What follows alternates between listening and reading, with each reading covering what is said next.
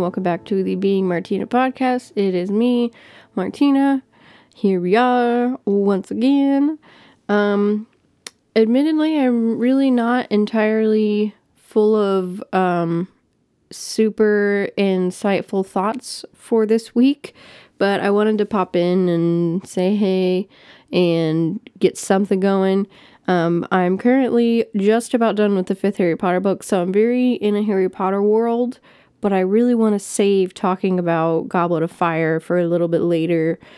So we'll get to that. Um, but I just kind of wanted to talk about self care because I mentioned that a lot on the podcast and, you know, talk a little bit about my self care regiment a little bit. But sitting back, I, I don't really talk just about self care. So I wanted to just dedicate an episode to talking about just about self care. So, as you know, um, I've been processing through a lot of things through the holidays, things with my dad. It's great, love it, wonderful. Um, it's been very overwhelming, and I have learned a lot about myself, mostly um, what doesn't work and what I have been attempting to continue to make work in my own like processing journey. And um, I don't remember if I've talked about it on the podcast before or not, but I struggle with obsessive thinking. So uh, when I am processing through something, I will take that thought and just run with it like for literally like days, sometimes weeks at a time. Like it gets bad. And I just obsess, obsess, obsess until I can figure it out. I have to have it figured out like quickly, is how I feel. And that's just what is not working. Because normally, you know, if I give myself a couple weeks, I kind of have something figured out and I'm able to move forward and then I do it again. But this is something so heavy, I guess, that it just it's not working that way. So I've had to sit down and really reevaluate how much that is really helping me to push myself that hard and to be obsessively trying to work through something and forcing myself to essentially kind of get over something. Um, that's not how it works. So, in trying to take care of myself, I've learned that as someone that deals with those obsessive thoughts, I have to forcefully distract myself and divert my attention to something else, anything else. Um, so, things I like to do is just engage with art and media. I like doing that in general, but especially when I'm really focused on something else, kind of throwing myself into a different world, whether it's a TV show or a movie or a YouTube video thing, or that's my cat playing with her mouse. Thanks, Greta. or um, a book or, you know, any form of media. Sometimes I'll sit and listen to music or listen to albums. That's always very helpful to me um, but I've been finding that in the past, it's been a very light distraction. So I will intentionally throw myself into things that are kind of remind me of what I'm already working through.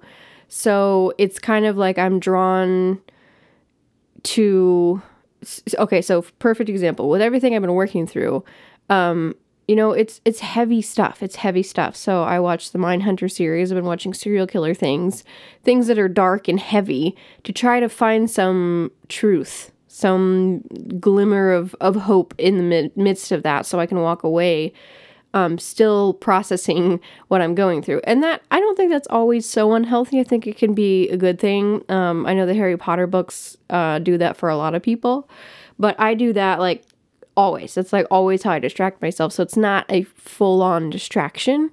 So I'm learning that I have to be like really intentional with how I distract myself. So intentionally focusing on something else that's not the same. Not the same. Like if I'm feeling dark and heavy, finding something light and that I'm not looking for a glimmer of truth. If I find one, I find one that's great, but not dragging myself through more and more of processing heavy things or or whatever I'm processing.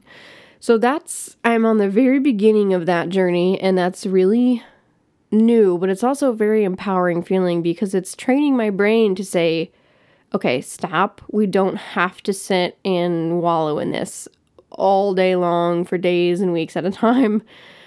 We can say, okay, I recognize that this feeling is here, this thought is here.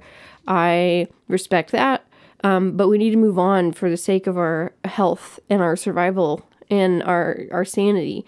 So that's kind of where I'm at lately. Um, like I said, it's really weird breaking habits like that, but it's also like super empowering gaining my cat. She's so ridiculous. She is so spoiled and obnoxious lately. But anyways, um, yeah, it's just uh, a good but strange feeling. And um, oh, I was saying it's training my brain to, um, you know, take care of itself. You know, digging in the trenches with my brain and wherever my brain is going and whatever we're doing. So that's the biggest thing with self care. Um, also, there's tons of cars going by today whatever. Again, I love living in this blue collar town right next to the road. It's awesome. but um yeah, that's really the biggest thing that I am trying to do to actively take care of myself. And like I talk about all the time, you know, taking breaks from from things, not forcing myself to put up a podcast because uh, the biggest thing that I want to do with the podcast, with my music, with art that I put out in the world is to be authentic so I don't want to force myself to put something out when I'm not feeling like that. You know what I mean? I'd rather sit down and tell you that I'm not feeling so great.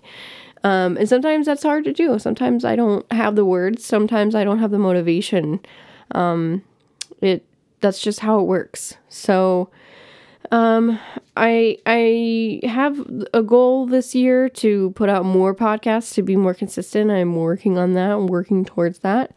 Um, part of all of the processing of all these really intense things that I do is is breaking down things that don't work for me, that don't help me stay consistent and replacing them with things that do help me and do help me stay consistent. And that's been a very, very, very long process for me. And I feel like I'm getting my life back, lots of parts of my life. It's just a very long process. Um, but in the midst of that process, I do want to keep moving some parts of my life forward. So um, I hope to be talking to you guys more this year. Um, we'll see.